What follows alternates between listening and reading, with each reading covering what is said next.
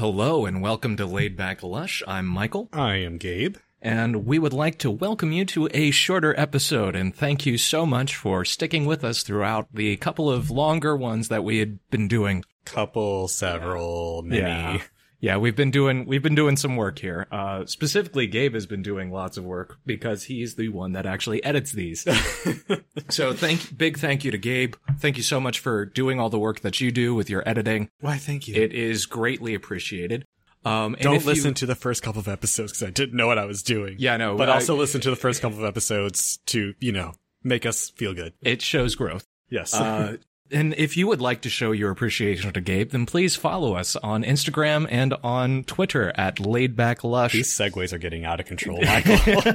I can't help it. I need well because you know we want we we, we want the followers. We, We if do. We, if we, We want to do. this, then uh, we are, we are filthy shills, yeah. if we want to continue to do this, then Yeah, we, we need, we need an audience. then we know. need an audience, and Yeah. and we love doing this. So I hope that you will share with your friends and family. And we really appreciate the audience we do have, not, not to erase you guys. We absolutely love you guys. Thank you so much for listening. Uh, so that being said, we told you what we were going to be doing last week. We are coming in with some orange wines. Yes. So Gabe, you ended up getting us this lovely one from Stinson Vineyards called Correct. Wildcat. Yep. So we are talking about something that we we both were saying it might be better described as skin contact wine because we're not talking about the orange citrus fruit. Yes. That is not what is being turned into wine in this case, Nor the color. nor the color. Although what we are drinking right now could could qualify as getting into orange, but It's it's it's much more on the gold yeah, side of things. gold at its darkest, maybe a raw sienna. Um, it's not super Raw sienna. raw sienna. Raw Yes, If you sienna. guys didn't know, I do oil painting, so I refer to things by by paint names. In, in any case, though, it's it's not necessarily the most accurate. I have seen orange wines or skin contact Mhm. wines that have gotten to that more Yeah. orangish hue. I've even seen them go as far as just looking like straight up rosés. Yeah. Some of them are even still kind of in the like pale lemon category. Yeah, depending on how long that they have the skin contact for, and also what color the skins are Yeah. to begin with.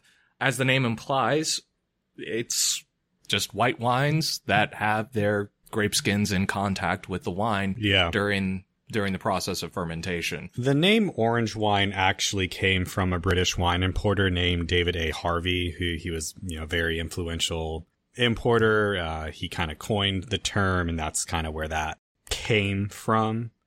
There is a little bit of a debate. So, if you aren't familiar with the natural wine movement, how do I even try to summarize this? Um, natural wine, as like a category, tends to be very like anti-interventionist. Some natural wine producers don't even ferment or age in oak because that is viewed as intervention. You're probably more familiar if you do know about natural wines about the low to no sulfites that Yeah. are involved in that. There's some debate as to whether this method is natural wine or not. And part of that comes from the history, which we'll get into here shortly. But just so you're aware, some people will say orange wines are natural, some people will not. I would love to know the reasoning behind either one of those statements. Yeah, well, let, let's get into it. Let's then. get into let's get it, into yeah. the production of of how these wines are made. So, something that I just kind of want to start off with is white wine production does have a common maceration among certain grapes. If you're going for like a fuller, richer style of a white wine, you might actually do a short maceration before fermentation on your grape skins. However, this is a whole different beast. This is fermentation on the skins, and then you keep that wine on the skins for an extended period after the fermentation stops. just like you would a red wine. Yes. So that is what differentiates this between a kind of like conventional white wine maceration. So everything else is kind of the same. Um, going back to the natural wines argument, a lot of orange wines are left to have the indigenous yeast do the fermentation. This wine actually does have that quality to it. They used a um, native starter. We'll get to that in a second. We have the text sheet that we'll be getting into when we do the tasting. But the fermentation is, you know, kind of commonly among orange wines done with an indigenous yeast, to my knowledge, at least from what I was reading and researching for this episode. So that's kind of an argument for natural wines, but then I do think a lot of these wines will still see some sulfur. So that's where some people will say it's not natural wine. Natural wine will be its whole episode in the future. I'm kind of dreading talking about it, to be honest with you, because it, it can be kind of contentious even among wine professionals, Yeah. even as to what it is to begin with. So just, Yeah. you can look forward to that. You can look forward to me being uncomfortable talking about it. it's it's a very interesting style of of winemaking because even though it's not new, this is a very old style of winemaking. hmm It's new to this generation of wine drinkers, the Yeah. generation that has the internet and can talk about it and communicate about it. We have different methods of measuring different compounds within wine and really honing in which characters and profiles that we want. So this is a very interesting topic of debate within the wine world and people seem torn between enthusiasm and Derision. Oh, complete derision. I mean, almost uh, cynicism. if- Yeah. If, I'm being completely frank about how people have reacted to this. let's get a little bit into why this is contentious. Yeah. So, as we just said, these wines see very, it can range actually. I, I shouldn't say very extended aging on the skins. It can happen anywhere from a couple of days after the fermentation stops to like upwards of a year. A couple months seems to be the average, I guess, for these kinds of wines, these skin contact wines. Now, what that does is it creates a wine that is very unusual to a modern palate. White wines were made in this style uh, up until oh shoot, I don't remember, but it's been a couple centuries before Mhm. we. I think even the Romans stopped aging on the skins, if I remember correctly. Yeah. I think they started pressing their their wines off the skins. Obviously, it was less um, sophisticated methods they were using today, so there would still be more uh, particulate matter from the skins in that final wine. But you know, we've been doing this for a long time. But historically, these did come from these wines, these orange wines or skin contact wines, did come from Slovenia, Friuli Venezia Giulia, which is in Italy, and Georgia, the country, not the state, is kind of the big historical place where Yeah. these wines came from. They were called amber wines. There is a Georgian word for it. I cannot hope to pronounce it, so I will not even attempt it. When I read it, I said, all right, we're going to skip over that in the episode. um, but traditionally, these were aged in amphoras, which are big earthen vessels. Basically, typically they were made of clay underground and they were just kind of left to sit and ferment for a while. So as you can tell, if you've been listening to our podcast, these extended portions of time in contact with these grape skins are going to be extracting a lot of flavor and tannin. hmm This is a really big distinction and probably the most jarring, I would say, to the modern palate between this and a standard white wine is the tannin. We are not used to tannins in white wine because No. Mm. even if you've had extended like barrel aging on a Chardonnay, yes, some oak tannin has gotten in that wine, but it's it's negligible at best. It's mostly going to express itself as that vanilla, the Mhm. creamy. Yeah. You know, it's it's not going to have the type of structure that you would find in a in Mhm. a red wine. Yeah, but these wines have the grape tannin. It's going to be grippy. Yes. So again, kind of going back to why that can be contentious. These wines, because of the skin contact, can pick up some pretty wild flavors. Some of the more uh, controversial orange wines I've heard of, I guess I'll say that, have been compared to like sour beers. Yeah. So you can get notes of like persimmon. You can get some notes of kind of your more, I don't want to mislead you, but kind of fruits that are orange, like persimmons or kumquats or that kind of stuff. On more restrained wines, you can kind of start to get that profile. I know with Pinot Grigio, you're starting to get into more nutty flavors as Mhm. well, Yeah, you can get nutty flavors. which is where I've seen this style of winemaking really shine. Yeah, uh, I know there's a lot of experimentation going on in northern Italy right now with Pinot Grigio and doing these skin contact wines. Which they end up looking like rosés because Pinot Grigio wineskins are pink. Yeah. So Yep. You know, these these wines can we can get into those flavors, right? I would say those are kind of desirable probably among a large Yeah. portion of wine drinkers. When you start getting into very extensively aged ones or if the yeast are kind of funky, you can start getting into like acetone, even like nail polish remover kind of smells, paint thinner, very harsh. And that's kind of why I think people will compare them to like a sour beer because sour beers can kind of have a similar, almost chemically smell, which I actually kind of like in a sour beer. I'm not going to lie. I can appreciate it in an orange wine, but a common criticism is it's too much and it's out of control. Yeah. Which goes against the more restrained, refined profile that people typically go for in Yes. white wines. They Yeah. want it to have subtle hints of tangerine, stone Mhm. fruit. They want it to be able to go between subtle hints of spice. They're not really looking for something that's going to overpower your mouth Yeah. with extreme sour flavors. Mhm. So I can understand why this goes against even just flavor theory for Yeah. a lot of wine drinkers. Yeah, you'll pick up on a lot of things that you are not used to drinking in a white wine in a skin contact white. And uh, I, I did forget to mention the vessels that these are fermented and aged in can vary a lot. Everything from concrete eggs to oak barrels are used by producers. The impression I got in reading up on this is it kind of seems to be that inert vessels tend to be more commonly used. So not oak. So like these concrete eggs or ceramic tanks or stainless steel, things that aren't really going to allow a whole lot of oxygen interplay. But again, some producers do opt for oak, and that will produce even more complexity to the nose of that wine. So I think that kind of covers everything that we wanted to talk about for orange wine, unless you had anything else for the production. If you pick nothing else up from this episode, just kind of think it's a white wine that's made like a red wine. Yeah, that's that's basically the long and short of it. Yeah. I don't really have anything to add to that because there's really nothing to be added. Yeah. Which is why I'm enthusiastic about the style because I like the idea of Mhm. extracting flavors and pigments. I've heard it said that you are masking the flavor of the white wine, and I can understand the theory behind that. Yeah. We we kind of wanted to save most of the discussion kind of for the end of the episode. So before we really dive into that, let's get into what we're tasting right now.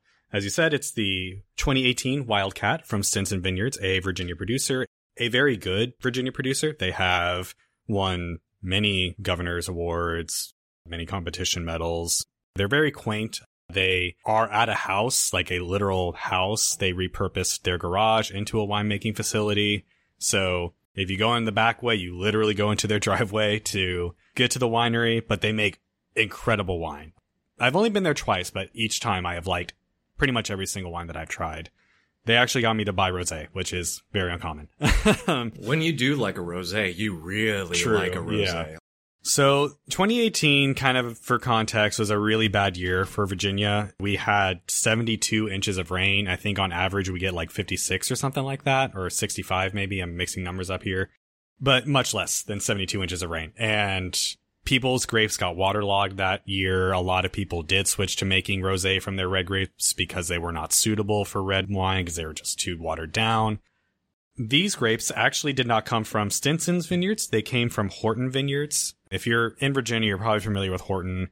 Horton, he was kind of one of the first people to start growing grapes in Virginia and he experimented a lot. He kind of just planted everything. So he has a block in his original vineyard planting, apparently, that is Rkatsiteli, which is the grape in this wine. This grape is pretty tolerant to cold. It is late budding, so it's good for frost prone portions of the vineyard, which this portion of the vineyard that it's being grown in is frost prone. Uh, if I remember correctly, it's just in a cold air pocket in that particular vineyard. So he planted this there to be able to have grapes to grow in that little area. Good use of uh, of your terroir knowledge. Yes, very smart. This grape actually comes from Georgia, kind of circling back to Okay, so this actually has some historical significance to it. yeah, going back to Georgia being where these wines even came from in the first place. So Rkatsiteli is the most planted, at least white grape. I believe it is the most planted grape in the country to this day. And Oh, it kind of always has been. Uh, there, there's actually a very interesting story about Rkatsiteli as a grape in terms of the Soviet Union and it being utilized because it's a very high yielding grape and some of the ramifications that now like Austria and Hungary are having to deal with in their wines, but that's probably its own episode. Um, the very interesting stuff. Wine for Normal People actually did a very interesting interview with a Austrian wine producer, I want to believe, that really went into this, and I would highly recommend that episode. I'm sorry, I cannot tell you off the top of my head which episode title that was, but they did do one. So if you want to learn more about it, listen to that episode. It was a really good interview. Yeah, I really like them. Anyway, going back to Georgia. So this grape is originally from Georgia, most popular white grape in the country. It's desirable because it's very good at maintaining its acid and its sugar levels, Mm. even if you extend the ripening period on it. So you can do late harvest wines with this grape. It also, this wine can lack, or this grape, sorry, can lack complexity. And so it kind of gets a knock there. But it is, it is used for kind of a variety of styles of wine in kind of the Eastern Europe area. Well, I'd imagine some of that complexity would be added to through this Mhm. skin maceration Yeah. process. and that's kind of it is being used a lot in these skin contact whites and so that helps a lot that does come into play and why this grape is being chosen for this so going back to stinson and how they made this wine this is technically speaking a blend not legally speaking but it is 99.5% Rkatsiteli. It is 0.5% Petit Manseng. You which, only uh, need a little bit, though. yeah, Petit Manseng is it has a lot of character. I am assuming that both of these were probably fermented together and left on the skins because again, this is a skin contact white. There are only 75 cases of this made, and I am looking. Oh yes, it, it did have a wild yeast starter. Yeah, I was about to say, even just from briefly smelling this, I'm not sure how much of this is coming from the grape skins themselves, but this definitely has a wild yeast character to Yeah. it. Very sour. Almost Very like a sour. gose. Yeah. Um. Almost like almost like it was It's- it's fermented starting- with Brett. Yeah, I was about to say we're starting to get into some barnyardy character on this wine. I would say like if you kept uh, dried dried blood oranges in a barnyard. Uh, yeah, well, I was actually literally just gonna say, imagine like a fruit farm that's also a petting zoo. Um, not Not in Like, a bad way. no, not in a bad way, but like you know they have they have some livestock, maybe you know a couple of acres over, and you know you can kind of get a whiff of that That little of- animalic touch, you know. a little musky. Yeah. Um, again, very restrained, not overpowering. The fruit, though, this is where I would start to say, again, not to confuse anyone, but I do get some pretty prominent citrus. I would go more like red grapefruit rather than Yeah. orange, but I can see, I could see someone calling orange on this wine. I, I wanted to say grapefruit, but there's just something that is so remarkably bright about it. It seems Mm. brighter than a grapefruit to me. Yeah. I see it there. yeah. I mean, there is also some lemon. There's kind of like a kumquat flavor. hmm I would say some very, very, very ripe yellow peaches. Yeah, like on the verge like of almost turning. I would even say they're starting to desiccate a little Mhm. bit. Like you, overripe. you bruised a peach, then you let it ripen, then you forgot about it. Bruised. Thank you Yeah. for saying that. So that is a very hallmark characteristic of particularly more restrained styles of these wines Yeah. Oxidized apples, oxidized pears, like you've kind of left it on your counter for a couple of hours. Which when you think about how these wines are made, that makes perfect sense because they are exposed to a decent amount of oxygen while they are fermenting. A lot of them are done in open top containers. And I imagine that would affect the color some, but not Yes. nearly as much as just the grape skin contact Correct. itself. Yeah. So that bruised character to fruit is very prominent in this style of wine, just in general. So that's something else to look for. I would and I say- would say that that's yeah. here. I would definitely say that that's here. I'd also say passion fruit, but not as fresh. I can definitely see that.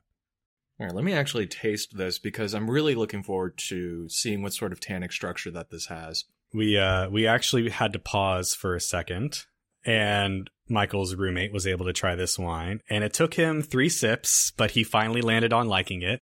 So that should tell you some things about what you're in for as far as this experience is. You're not going to Yeah. know it hit you. Yes, I know what this wine tastes like, and I purposefully told Michael, don't try this before we do the tasting because I am very interested to see what your reaction is. I know when I tried this wine, I tried this wine at the vineyard on my birthday trip. I did go out to uh, Stinson and kind of fell in love with it, but also was so intrigued by it that I knew I had to get a bottle and, uh, we had to do an episode on orange wine where I let you try this wine Yeah. because I was very curious what your thoughts would be on this. Surprisingly, because I've been smelling this since we started recording, it's actually opening up. Mm-hmm. I should have presumed that it was going to open up because of the amount of tannins inside of it, but I'm starting to get like orange dreamsicle off of this. Um, I've also been I would- swirling mine a lot. I would hesitate on the dreamsicle part. I get where you're going. To me, there's kind of a, a marzipan character, like a Mhm. sweet almondy character. The only reason I would hesitate to use orange dreamsicle is because that implies kind of a sweetness that Yeah, this is dry. isn't isn't um It's not present. yeah. Yeah, no, this is this is a dry wine, but as far as that aroma where I can kind of I'm I'm starting to get a little bit of a creaminess to the orange aroma. Mhm. Let me let me And I actually think try this. I think some of that creaminess is coming from the oxidized character of the wine. I think it's kind of mellowed a lot of these things out. okay, I really like this. Ah, okay. All right. It doesn't have as much of a sour character as the aroma was suggesting. It's there. It's there, but it's actually it's really smooth. This is a wine where we are starting to get into some kind of acetone character. Yeah, but it's not over. Like I can get it, especially on the retro nasal. Yeah, I mean, it's not paint thinner. It's not nail polish remover. Don't, it's not, I would not call it a flaw. I would not consider that to be a flaw in this Yeah. wine. Some people might. I would not. But that kind of chemically lift Yeah. is there. Again, not out of balance. I think it actually really accentuates the fruit flavors because the fruit flavors are kind of tart on the palate. They're not quite as um they are still a little bit bruised, but they're they're more tart than you would expect from the nose, I think, and it kind of helps accentuate that in my opinion. This is also again just from how these wines are made, much fuller body than your standard white wine. I love the way that this rests on the palate. I absolutely love the way that this is allowing those fruit notes in order to just kind of stay there. But again, you still have these fruit notes being very bruised. mm-hmm. The acetone on the retro nasal in particular, it almost gives it kind of like a cocktail vibe. Like, Yeah. I th- yeah, I, I like that description. yeah, Kind of like a gin almost. Yeah. Gin cocktail. gin. Uh, I would even. I wouldn't go as far as to say Campari, but No, that that's a little too overpowering, I think. yeah, that's, that's a very strong orange flavor. Yeah. This doesn't quite get there, but this, it kind of just tastes like a really well made citrusy cocktail. hmm So part of the reason why I wanted to do this wine for this episode is to show that you can have these very expressive styles of this wine and still have them be restrained and well made. This is kind of where we are going to get into our personal opinions on the Yeah. subject, uh, because I, I, we differ a little bit. I think we kind of arrive at the same place because we kind of briefly discussed this earlier, but I decided this is actually really a conversation. We should save this for the podcast. For me personally, I see both sides of the people that really love this style of wine and the people that really hate it. Admittedly, for me, this is not the first style of skin contact white wines that I have had. I actually did a seminar through work on skin contact white wines. And obviously, my boss is not going to pick bad wines for that. So I will say my opinion is biased because I've only really had skin contact white wines that I have enjoyed. However, reading the descriptions of some of these wines and given my knowledge of winemaking, what happens in winemaking, and seeing how long some of these are going, because they're going even longer than even red wines in, in certain producers and how they're making them. Yeah, that, that seems excessive. And when you do have a wine that smells like nail polish remover, I don't see the point and I don't see why that needs to exist. hmm I get experimentation, I get exploring new styles, but and this is a point that a lot of people will make when it comes to these wines is we stopped doing this style of wine for a reason. Like there's a reason for centuries now we have been pressing the juice of white wines off the grape skins. I don't fully agree with that, but I get the line of thinking Yeah. and I I agree that there is a consensus on certain styles being considered quality styles for a reason. And I think these skin contact wines, because the resurfacing and them being new, and a lot of the regions making these skin contact wines now, Georgia never really stopped. They, they have continued to make it kind of throughout their whole history of winemaking. Well, and considering the grape that they have, it makes sense. If, Yeah. If you can get notes like this Yeah. This is lovely. hmm So there, there's definitely an argument for that, but a lot of newer regions in the New World and even in, like we said, Northern Italy and whatnot are experimenting and experimentation can sometimes go too far. We were Yeah. briefly discussing the IPA craze of Richmond Yeah. that happened a couple years back. And I, I think this is a very comparable situation where there's really good IPAs. There are IPAs that I, I genuinely really like. And there are IPAs that I, I literally, there's actually one sitting on the table right now, fun Yeah. fact, that I take one sip of and I'm like, this is disgusting. Get it away from me. I can't stand it. It's Yeah. too much. Which is- which I understand that as far as a taste preference. yeah. I happen to really love IPAs and I love the idea of experimentation. I hear the opinion that there's a reason why we don't make this style anymore. hmm But I also know through through study of history that sometimes those reasons are more to do with people's sympathies and Yeah. and the way that culture is going. Now we Mhm. actually have the opportunity with new technology to explore where this style can go Yeah. with modern day drinkers. But, and this is where you and I start to really intersect in our opinion, at the point where you don't have a goal for Yeah. what you're doing, you're just going as far as you can in the style Just to see if you can. just to see if you can. There's a value to that in that you can see how far something or what the extremity of a thing is, but without actually having a goal, you don't have a craft. A Mhm. craft has a vision in mind, and throughout the process, you are discovering how different practices are going to affect that eventual profile, that eventual craft. Yeah. So with a wine like this, very well balanced. The aroma is very unique. I am, you know, absolutely loving what they were able to create. But when you have something that's a fad and people are drinking it and they're saying that they like it simply because it's popular Yeah. to like at the time, And it's a little ridiculous. It hurts the industry. Orange wine also did admittedly kind of come from the hipster sect of the wine world, particularly sommeliers who, and, and I'm sympathetic to a degree because if you're a sommelier and you're serving the same style of red blends over and over again, like you want something new. You wanna shake to it up. branch out. But sommeliers kind of seem to be responsible for a large part of the, the drive behind these wines. And I do think there were some missteps taken in overhyping orange wine Mm-hmm.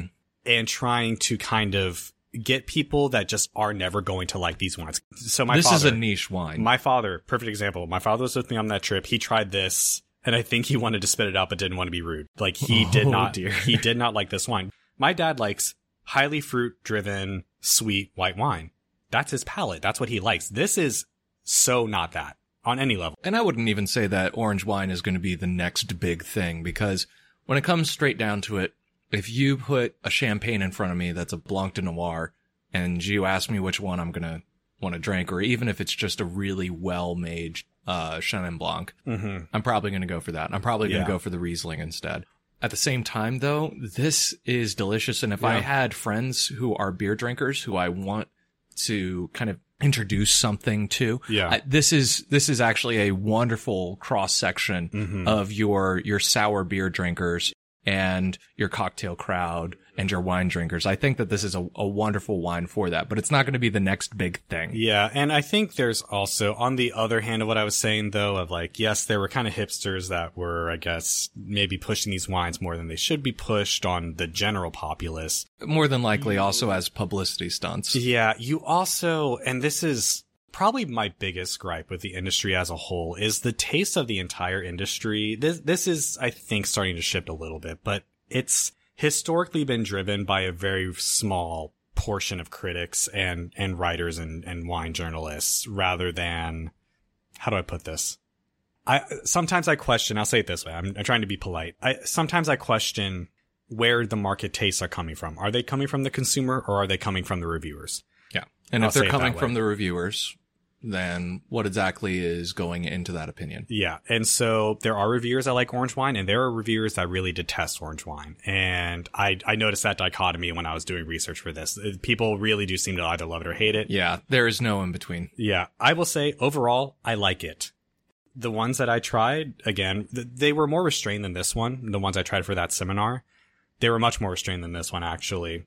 But they were still unique and they were refreshing because sometimes I do get kind of bored, admittedly, of the standard white wine formula.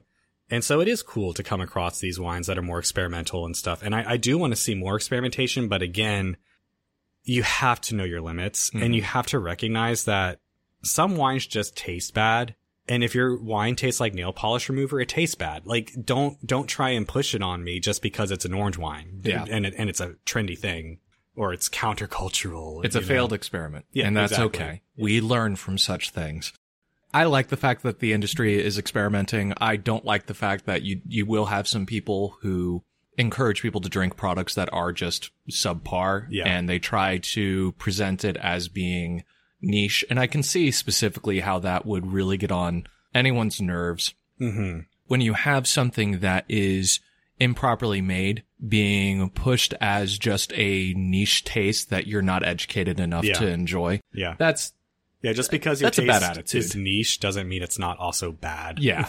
Yeah. Like, it, not to be, I'm not trying to call anyone in particular out here. That's just a general truth. yeah. And also you shouldn't make people feel inferior because of what they enjoy or don't enjoy, especially if the fact that they don't enjoy your product is actually substantiated by general consensus. Yeah. and, and I do think kind of shifting a little bit and looking forward, I would like to see kind of a consensus on style made about this wine so that way we can have more, I would say, rational discussions around it Yeah. without the hyperbole of either it's the best wine in the world or 'Cause it it's, or it's the coming seem- of Beelzebub. Yeah, you know? it, it, re- it's it's the coming of the Lord of the Flies, my lord. Uh, I would like to see a lot less emotion thrown around because, again, the amount of cynicism that I've heard surrounding this style of wine, yeah. it's just surprising to me that Mhm. that people are this emotionally invested in Yeah. in a wine style. I mean, wine drinkers are a passionate bunch of people. I'll well, say that. I mean, if you're if you're still a wine drinker in 2021, I mean, you actually are in a in a growing minority, but yeah, we're trying to remedy that. We're we're we're hoping to. There's such a beautiful world. I would love to see more things done with this. I have heard that terroir isn't particularly well expressed through this style. I would argue that there's a chance though to to see that reversed. That, yeah, again, I think that's an intersection of several things. One being, as we discussed in the terroir episode, that can be kind of a nebulous term depending on who's using it sometimes. I would kind of argue in favor of that criticism in that, yes, you're technically expressing more of the grape character, but when the more subtle elements of the terroir are being masked by just this really intense extraction method, I do kind of agree with it. Well- the more restrained styles, I wouldn't say that about, but Yeah. the longer the age goes on, the more it is kind of like, you're not really focusing on making the best with what the earth gave you for that grape. You're kind of more focusing on making that grape taste as intense as possible. And I, I see your point there, but there's also there are certain practices that are done like in France where they they'll plant lavender fields mm-hmm. right next to their red grapes in order to allow the aroma of the lavender in order to penetrate Yeah. the skins, which then ends up becoming part of the wine itself. But is that being done for these wines? Oh no, I don't I don't think it is, but that's my point. I would love to see that being done for these types of wines so Yeah. you could actually get subtle characters introduced Mm-hmm. and that would also express terroir. I Yeah. mean, like you're not going to get it from uh, from Virginia as much because we we don't really have a wine region that is close to the coast. But what about something that had more of a, a Selenic profile because it's closer to uh, maritime breezes? Well, I mean, yeah, terroir can expand past that as well. Like you can get certain kind of uh, earthy characters Yeah, that are earthy pretty unique, like characters, uh, Pinot Noir from Burgundy and Mushroom. Like Yeah. that that is a hallmark of Burgundy Pinot Noir. Precisely. You're going to pay a lot more for it for for that reason. Yeah. Which uh, you know, shout out to Burgundy for making amazing Pinot Noir. I think at, at the end of the day, we do agree this is a style we want to see explored more Yeah. and and developed. And I want the palette that is generally being talked about to be also developed because these are this is a completely different group of flavors. Yeah, I, and I think that's kind of my one of my criticisms of critiquing skin contact whites just on the whole is they're being made in so many different places by so many different people and they can vary so widely that it's like how do you discuss this in the same way that you discuss pinot noir i don't think you should No, you can't. um, because if you're using different grapes, if you're using different lengths of time, if you're using all these different things, which like obviously within the realm of just Pinot Noir, there's, you know, Oregon, Washington, Burgundy, Chile, and, and how these regions tend to do it. But like there's kind of a agreed consensus upon like how you judge a Pinot Noir. I don't think that's really there for these No, wines yet. There's not an established vocabulary Yeah. or metric surrounding orange wines. And I'm very curious to see that developed. I would really like that. Yeah. And I think that's when we're going to start seeing less of the emotionally involved discussions and more just an honest critique of these types of wines. Because at that point, people will know, okay, so what sort of things do we look for from this type of wine? What Yeah. sort of things do we look for from this particular style with this amount of aging? Mm-hmm. what were they able to get out of it? Is it something that is uh, indicative of you know proper wine practices, proper winemaking techniques? Yeah. And I, I'm looking forward to seeing that. I think that that's that's the way that it should head. I hope that it heads in that direction, and I hope that people take on the discussion in a mature way because this is lovely. Yeah. And if I can see more of this, I want to. I agree. Uh, again, this is the Wildcat from Stinson Vineyards. Mm-hmm. So definitely give them a check. We are going to continue enjoying this lovely skin contact white wine, Yes. which they need to develop a much more concise name for because that's a mouthful. yeah. But thank you so much again for joining us.